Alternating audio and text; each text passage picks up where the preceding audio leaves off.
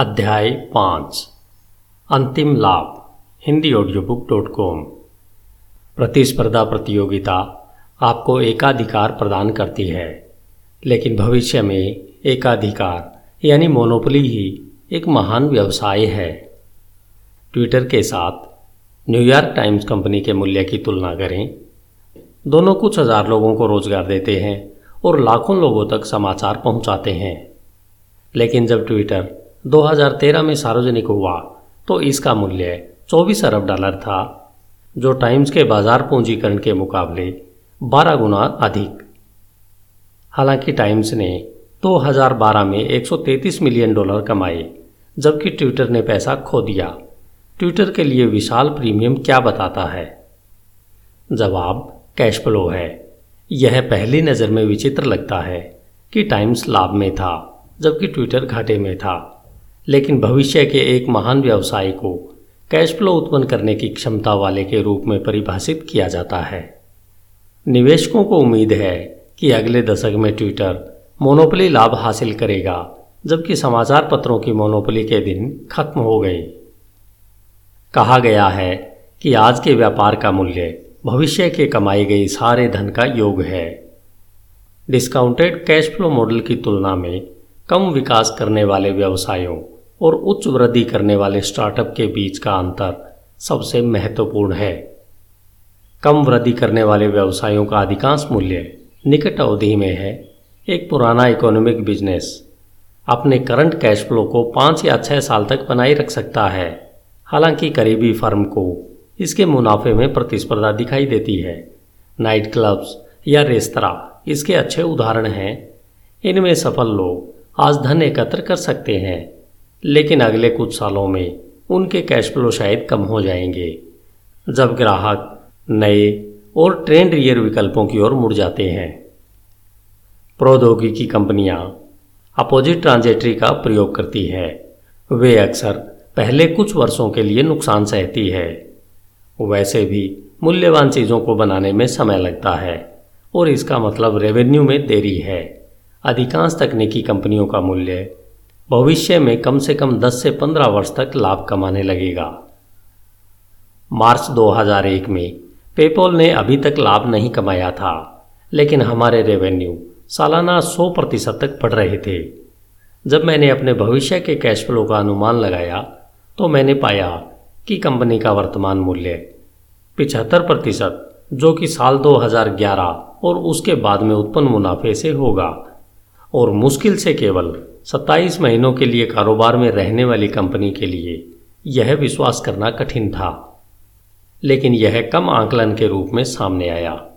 आज पेपाल सालाना लगभग 15 प्रतिशत की दर से आगे बढ़ता जा रहा है, जो एक दशक पहले के डिस्काउंट रेट से कम है। अब यह प्रतीत होता है कि कंपनी का अधिकांश मूल्य 2020 और इसके बाद आएगा। लिंकटन एक ऐसी कंपनी का अच्छा उदाहरण है जिसका मूल्य दूर भविष्य में मौजूद है। 2014 की शुरुआत में इसका बाज़ार पूंजीकरण 24.5 बिलियन डॉलर था, जो कि एक अरब डॉलर से कम रेवेन्यू वाली कंपनी के लिए बहुत अधिक था और जिसकी 2012 में शुद्ध आय केवल 21.6 मिलियन डॉलर थी। आप इन नंबरों को देख सकते हैं और निष्कर्ष निकाल सकते हैं कि निवेशक क्रेजी हो गए हैं। लेकिन जब आप लिंकडन के अनुमानित फ्यूचर कैश फ्लो पर विचार करते हैं तो यह मूल्यांकन समझ में आता है। भविष्य के मुनाफे का महत्व सिलिकॉन वैली में भी अनुमानित है। एक कंपनी के मूल्यवान होने के लिए इसे आगे बढ़ना चाहिए। लेकिन कई उद्यमी केवल अल्पकालीन विकास पर ध्यान केंद्रित करते हैं। उनके पास यह बहाना होता है कि विकास को मापना आसान है, लेकिन स्थायित्व को मापा नहीं जा सकता। जो साप्ताहिक आंकड़ों, मासिक राजस्व लक्ष्यों और त्रैमासिक कमाई रिपोर्ट से ही प्रभावित रहते हैं। हालाँकि आप उन संख्याओं को अनदेखा कर सकते हैं, कठिन से कठिन समस्याओं को नज़रअंदाज कर सकते हैं, जो आपके व्यवसाय के स्थायित्व को खतरे में डाल देते हैं। उदाहरण के लिए, लंबी अवधि की चुनौतियों से जिंगा व ग्रुपन प्रबंधकों और निवेशकों, दोनों ने तेज़ी से अल्पकालीन वृद्धि की है।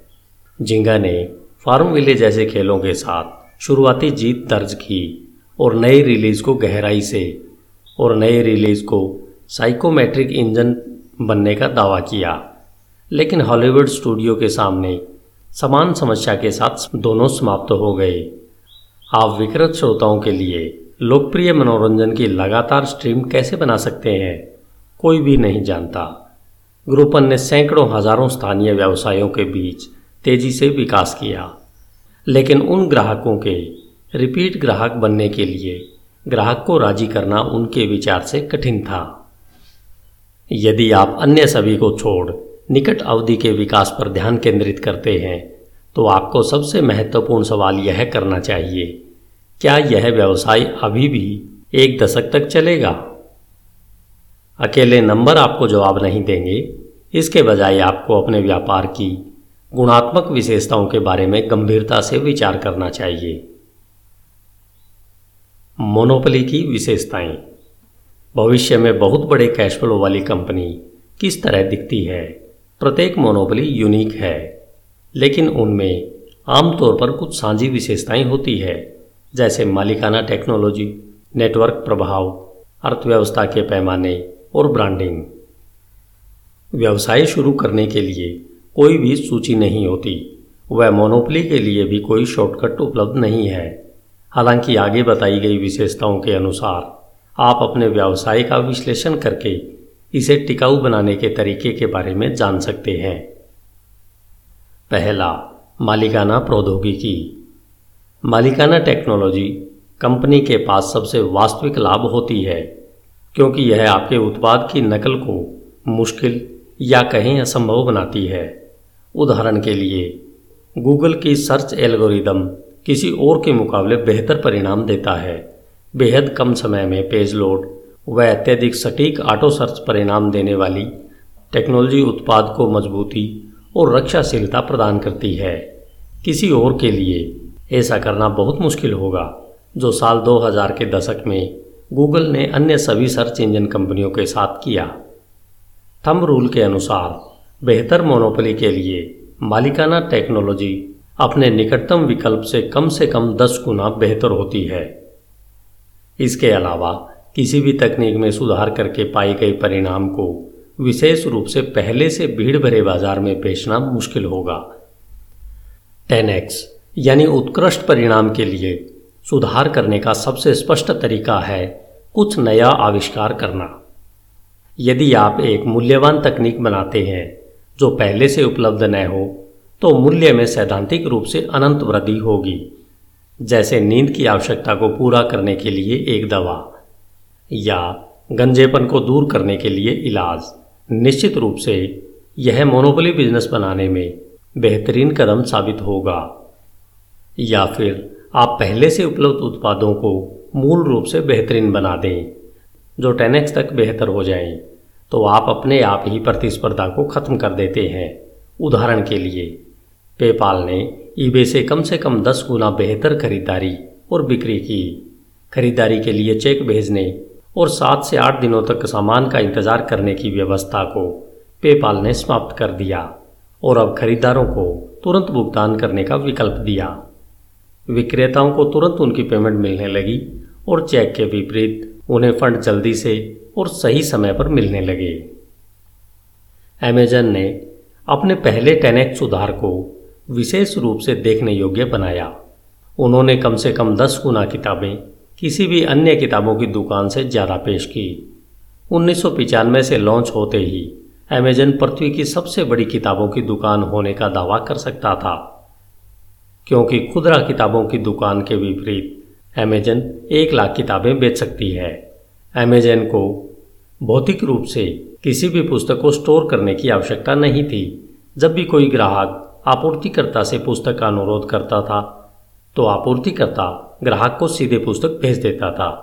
यह क्वांटम सुधार इतना प्रभावी था कि अमेजन के आईपीओ आने से तीन दिन पहले एक बहुत ही दुखी बार्नस एंड नोबल ने मुकदमा दायर किया और दावा किया था कि अमेजन खुद को धोखे से बुक ब्रोकर कहता है। आप बेहतर यूनिक डिज़ाइन के माध्यम से टेनेक सुधार भी कर सकते हैं। 2010 से पहले टेबलेट कंप्यूटिंग इतनी खराब थी कि सभी व्यवहारिक उद्देश्यों के लिए इसका बाज़ार भी अस्तित्व में नहीं था। Microsoft Windows XP tablet PC संस्करण प्रोडक्ट को 2002 में और नोकिया ने 2005 में अपना अपना इंटरनेट टैबलेट जारी किया। लेकिन उन्हें उपयोग करना किसी दर्द से कम नहीं था। तब एप्पल ने आईपैड जारी किया। डिज़ाइन सुधारों को मापना मुश्किल होता है, लेकिन ऐसा लगता है कि एप्पल कम से कम इस परिणाम को बेहतरीन तरीके से पेश कर पाया और टैबलेट अनुपयोगी से उपयोगी हो गया। दूसरा, नेटवर्क प्रभाव। नेटवर्क इफ़ेक्ट उत्पाद को अधिक उपयोगी बनाते हैं, क्योंकि अधिक लोग इसका उपयोग करते हैं। उदाहरण के लिए, यदि आपके सभी मित्र फेसबुक पर हैं तो आपके लिए फेसबुक में शामिल होने के लिए समझ में आता है। अलग सोशल नेटवर्क चुनने से आप अकेले ही रह जाते हैं। नेटवर्क इफ़ेक्ट शक्तिशाली भी हो सकते हैं, जब तक नेटवर्क आवश्यक रूप से बड़ा नहीं हो और आपका उत्पाद अपने पहले उपयोगकर्ताओं के लिए मूल्यवान न हो। उदाहरण के लिए 1960 में जेनेडू नामक एक क्विक सोटी कंपनी ने सभी कंप्यूटरों के बीच एक दो तरफा संचार नेटवर्क बनाया। वर्ल्ड वाइड वेब का प्रारंभिक सिंक्रोनिक संस्करण। तीन दशकों से अधिक व्यर्थ प्रयासों के बाद जेनेडू सामान्य रूप से बदल गया, जैसे वेब आम हो गया था। उनकी तकनीक शायद एक पैमाने पर काम करेगी, लेकिन यह केवल उसी पैमाने पर काम कर सकती थी। इसके लिए हर कंप्यूटर को एक ही समय में नेटवर्क में जोड़ने की आवश्यकता होती थी। और यह कभी नहीं होने वाला था।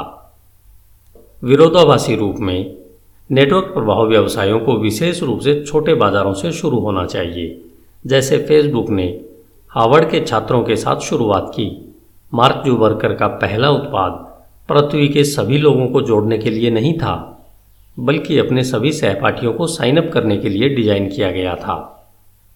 यही कारण है कि एमबीए द्वारा सफल नेटवर्क व्यवसायों को शायद ही कभी शुरू किया जाता है। प्रारंभिक बाज़ार इतने छोटे होते हैं कि वे अक्सर व्यावसायिक अवसर भी नहीं दिखते हैं। तीसरा, स्केल की अर्थव्यवस्थाएँ। मोनोपली व्यवसाय तब मज़बूत होता है जब यह बड़ा होता है। कभी कभी उत्पाद बनाने की निश्चित लागत बिक्री से अधिक भी हो सकती है। सॉफ्टवेयर स्टार्टअप विशेष रूप से अर्थव्यवस्थाओं का आनंद ले सकते हैं, क्योंकि उत्पाद की दूसरी कॉपी बनाने की सीधी लागत शून्य होती है। कई व्यवसाय बड़े पैमाने पर बढ़ने के साथ सीमित फ़ायदे प्राप्त करते हैं। विशेष रूप से सेवा व्यवसाय में मोनोपली बनाना मुश्किल है। उदाहरण के लिए, यदि आपके पास योग स्टूडियो है, तब आप केवल कुछ निश्चित ग्राहकों की सेवा करने में सक्षम होंगे। आप अधिक प्रशिक्षकों को नौकरी पर रख सकते हैं और अधिक स्थानों पर विस्तार कर सकते हैं, लेकिन इससे आपके मार्जिन काफ़ी कम हो जाएँगे और आप कभी भी उस बिंदु तक नहीं पहुँच पाएँगे जहाँ प्रभावशाली लोगों का एक कोर समूह है। लाखों अलग अलग ग्राहकों की सेवा कर सकता है। यह काम करने में एक सॉफ्टवेयर इंजीनियर सक्षम है। एक अच्छे स्टार्टअप में, अपने पहले ही डिज़ाइन में बड़े पैमाने पर निर्मित होने की क्षमता होनी चाहिए। ट्विटर पर पहले से ही 250 मिलियन से अधिक उपयोगकर्ता हैं। हालाँकि, अधिक हासिल करने के लिए इसे बहुत अधिक फीचर जोड़ने की आवश्यकता नहीं है, और इसमें कोई कारण नहीं दिखता है कि इसे बढ़ना बंद कर देना चाहिए। चौथा, ब्रांडिंग। परिभाषा के अनुसार, एक कंपनी का अपने ब्रांड पर मोनोपोली होता है। इसलिए एक मज़बूत ब्रांड बनाना मोनोपोली का दावा करने का एक शक्तिशाली तरीका है। आज का सबसे मज़बूत तकनीकी ब्रांड है एप्पल। आईफोन और मैकबुक जैसे उत्पादों की आकर्षक दिखने और ध्यान से चुनी गई सामग्री एप्पल स्टोर का चिकना डिज़ाइन और उपभोक्ता अनुभव पर करीबी नियंत्रण, सर्वव्यापी विज्ञापन अभियान, प्रीमियम निर्माता के रूप में मूल्य निर्धारण और स्टीव जॉब का व्यक्तिगत करिश्मा, सभी एक धारणा में योगदान देते हैं। कि एप्पल अपने उत्पादों की उत्कृष्ट श्रेणी बनाने के लिए इतना अच्छा योगदान देता है।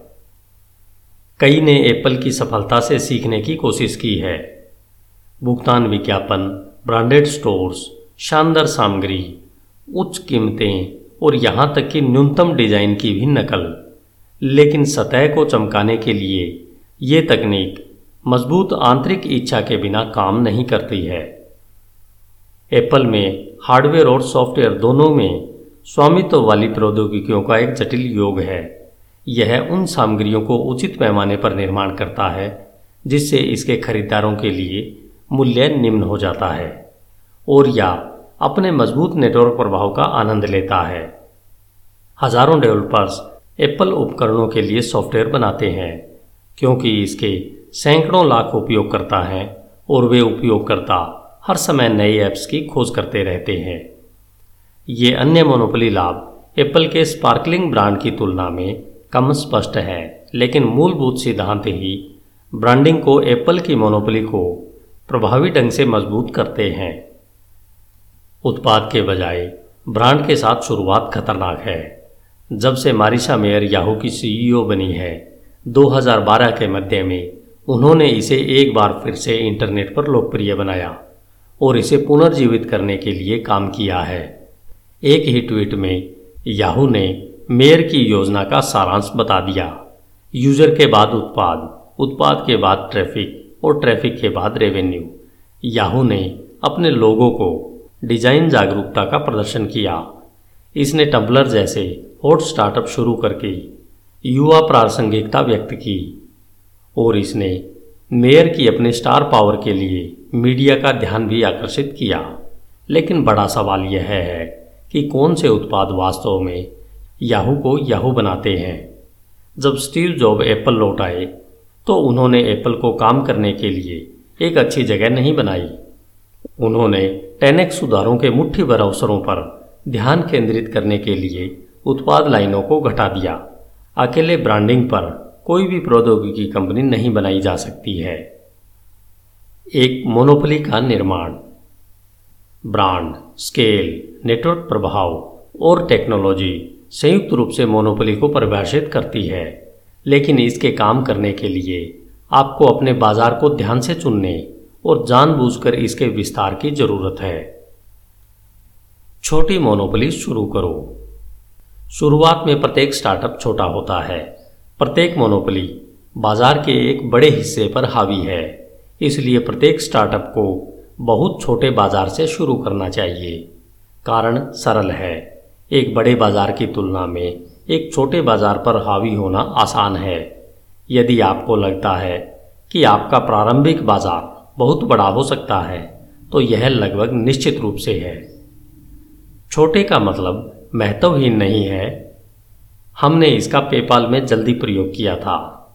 हमारा पहला उत्पाद लोगों को पाम पेलोट के माध्यम से एक दूसरे को पैसे भेजने में मदद करता था। यह दिलचस्प तकनीक थी और कोई भी ऐसा नहीं कर रहा था।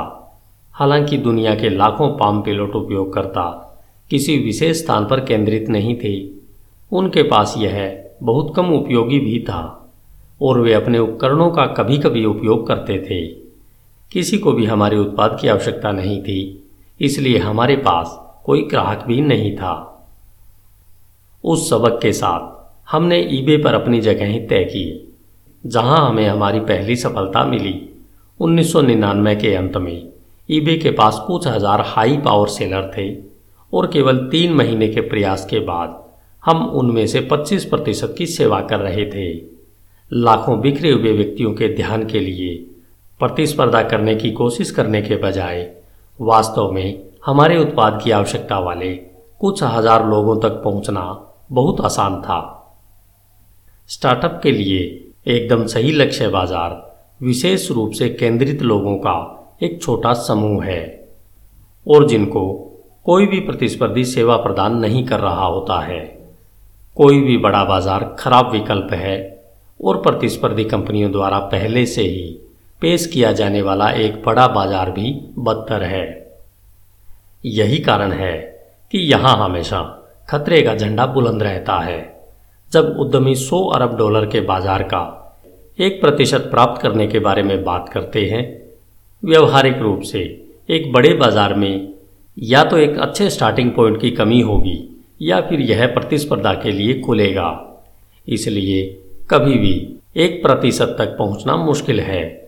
और यहाँ तक कि यदि आप एक छोटे से लाभ को प्राप्त करने में सफल हो भी जाते हैं तो आपको केवल इसकी रोशनी से संतुष्ट होना होगा। गला काट प्रतियोगिता का मतलब है कि आपका मुनाफा शून्य है। स्केलिंग अप, आनुपातिक रूप से बढ़ें। एक बार जब आप अपना बाज़ार बनाते हैं और उस पर हावी हो जाते हैं तो आपको धीरे धीरे इसका थोड़ा व्यापक बाजारों में विस्तार करना चाहिए। अमेजन बताता है कि यह कैसे किया जा सकता है। जेब बेजोस की संस्थापक दृष्टि कभी ऑनलाइन खुदरा विक्रेताओं पर हावी थी, लेकिन उन्होंने जानबूझकर किताबों के साथ शुरुआत की। सूची में लाखों किताबें थीं, लेकिन उनमें सभी का आकार लगभग समान था। वे शिप करने में आसान थी और कुछ सबसे दुर्लभ बेची जाने वाली किताबें कम से कम किसी भी खुदरा स्टोर में रखने से ज़्यादा लाभदायक थी, जिसने और ग्राहकों को आकर्षित किया। अमेजन एक किताबों की दुकान से दूर स्थित किसी के लिए या कुछ मंगाने के लिए प्रमुख समाधान बन गया। अमेजन के पास दो विकल्प थे। पुस्तकों को पढ़ने वाले लोगों की संख्या का विस्तार करें या समान बाजारों में विस्तार करें। उन्होंने बाद वाले बाज़ार विकल्पों को चुना। सीडी, वीडियो और सॉफ्टवेयर। अमेजन ने तब तक चीज़ों को जोड़ना धीरे धीरे जारी रखा। जब तक कि वह दुनिया की सामान्य दुकान नहीं बन गया। इसके नाम ने खुद को कंपनी की सेलिंग रणनीति को शानदार ढंग से एकीकृत कर दिया। अमेजन ने अपने नाम के अनुरूप वर्षा वन की जैव विविधता की तरह ही दुनिया की हर किताब को सूचीबद्ध करने के अपने पहले लक्ष्य को पूरा किया और अब यह दुनिया की हर तरह की चीज़ों के लिए खड़ा है। ईबी ने भी छोटे बाजारों पर हावी होने से शुरुआत की। जब उन्नीस में उसने अपने नीलामी बाज़ार को लॉन्च किया। इसे पूरी दुनिया को एक बार में अपनाने की आवश्यकता नहीं थी। इसने बेनी बेबी जैसे तीव्र रुचि समूह के साथ अच्छा काम किया। एक बार जब इसकी बेनी बेबी बेनी बेबी व्यापार में मोनोपली हो गई तो ईबे सीधे खिलौनाकारों या औद्योगिक मार्केट्स को सूचीबद्ध करने के लिए इसमें कूद नहीं गया। यह छोटे छोटे शौकियों को पूरा करता रहा जब तक कि यह ऑनलाइन व्यापार करने वाले लोगों के लिए सबसे विश्वसनीय बाज़ार न बन गया। इससे कोई फ़र्क नहीं पड़ता कि आइटम क्या है। कभी कभी स्केलिंग अप के लिए छिपी बाधाएँ भी होती है। हाल ही के वर्षों में ईबी ने सबक सीखा है। सभी बाजारों की तरह नीलामी बाज़ार खुद को प्राकृतिक मोनोपली के लिए उधार देता है, क्योंकि खरीदार वहाँ जाते हैं जहाँ विक्रेता होते हैं। और इसके विपरीत भी सही है। लेकिन ईबे ने पाया कि नीलामी मॉडल सिक्के और टिकटों जैसे व्यक्तिगत रूप से विशिष्ट उत्पादों के लिए सबसे अच्छा काम करता है। यह कमोडिटी उत्पादों के लिए कम काम करता है। लोग पेंसिल या क्लेनेक्स पर बोली नहीं लगाना चाहते, इसलिए उन्हें अमेजन से खरीदना अधिक सुविधाजनक है। ईबे के पास अभी भी एक मूल्यवान मोनोपली है। बाज़ार सही ढंग से और धीरे धीरे विस्तार करने के लिए अनुमति देता है, सबसे सफल कंपनियाँ ज़्यादा प्रगति करती है। पहले एक विशिष्ट जगह पर हावी होती हैं और फिर समानांतर बाजारों के लिए स्केल अप करती है। उनके संस्थापक कहानी का एक हिस्सा होते हैं। डोंट डिस्टर्ब सिलिकॉन वैली व्यवधान से भ्रमित हो गई है। मूल रूप से व्यवधान कला का एक शब्द है। यह वर्णन करने के लिए कि कैसे एक फर्म कम कीमत पर कम उत्पाद पेश करने के लिए नई तकनीक का उपयोग करती है, समय के साथ उत्पाद को बेहतर बना सकती है और अंततः पुरानी तकनीक का उपयोग कर मौजूदा कंपनियों द्वारा पेश प्रीमियम उत्पादों से टक्कर ले सकती है। यह लगभग तब हुआ जब पीसी के आगमन ने मेन फ्रेम कंप्यूटरों के लिए बाज़ार में बाधा डाली। पहले पीसी अप्रासंगिक लग रहे थे, फिर वे प्रभावी हो गए। आज मोबाइल डिवाइस पीसी के लिए यही काम कर रहे हैं। हालाँकि व्यवधान ने हाल ही में नए रूप में प्रस्तुत किसी भी चीज़ के लिए एक बजवर्ड में ट्रांसमो गिफ्ट हो गया है। यह प्रतीत होता है कि यह मामूली मायने रखता है, क्योंकि यह एक इंटरप्रेन्योर की आत्म समझ को स्वाभाविक रूप से प्रतिस्पर्धी तरीके से खराब करता है। इस अवधारणा को मौजूदा कंपनियों के लिए खतरों का वर्णन करने के लिए तैयार किया गया है। इसलिए स्टार्टअप व्यवधान का मतलब है कि वे खुद को पुरानी फर्मों की आँखों के माध्यम से देखते हैं। यदि आप अपने आप को अनदेखी फोर्स से लड़ने वाला सोचते हैं तो अपने रास्ते में आने वाली अनावश्यक बाधाओं को पार करना आसान है। लेकिन यदि आप वास्तव में कुछ नया बनाना चाहते हैं तो सृजन का कार्य पुराने उद्योगों की तुलना में कहीं अधिक महत्वपूर्ण है। जो शायद आपके द्वारा बनाए गए उत्पादों को पसंद न करे। दरअसल, अगर आपकी कंपनी को पहले से ही मौजूदा फर्मों के विरोध का सामना करना पड़ता है तो यह पूरी तरह से नया नहीं हो सकता। शायद यह मोनोपली बनने वाली भी नहीं है। व्यवधान भी ध्यान आकर्षित करता है। ऐसे शरारती लोग भी हैं, जो परेशानी की तलाश करते हैं और फिर इसे पा लेते हैं। शरारती बच्चे प्रिंसिपल के ऑफ़िस में भेजे जाते हैं। शरारती कंपनियाँ अक्सर झगड़े चुनती हैं, जिन्हें वे जीत भी नहीं सकती। नेपस्टर के बारे में सोचें, यह नाम ही परेशानी का मतलब था। नेपस्टर के तत्कालीन किशोर संस्थापक शॉन फेनिंग और शान पार्कर ने 1999 में शक्तिशाली संगीत रिकॉर्डिंग उद्योग को बाधित करने की धमकी दी। अगले वर्ष अगले वर्ष उन्होंने टाइम्स पत्रिका के कवर पर भी जगह पा ली। इसके डेढ़ साल बाद उन्हें अदालत में दिवालिया घोषित कर दिया गया।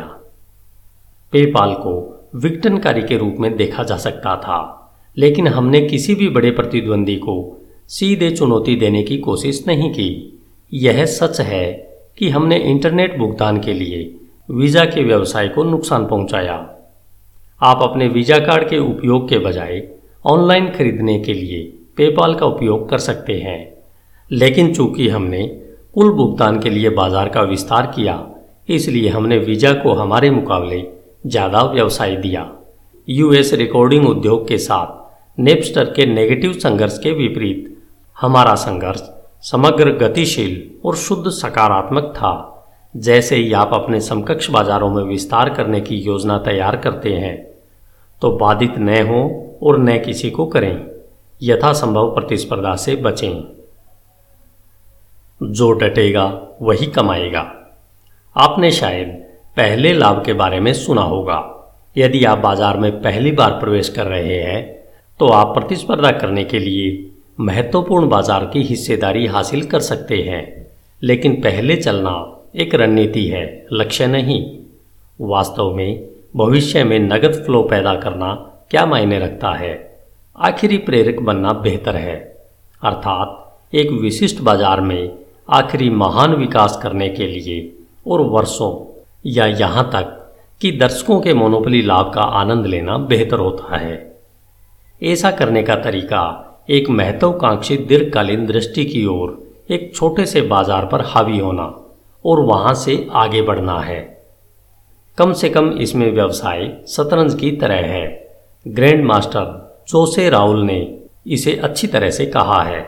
सफल होने के लिए आपको सब कुछ से पहले, यानी एंड गेम अपने ऊपर होने वाले आखिरी हमले का अध्ययन करना होगा। धन्यवाद। Hindi audio book dot com आइए चलते हैं अध्याय छः की ओर। आपका दिन शुभ हो।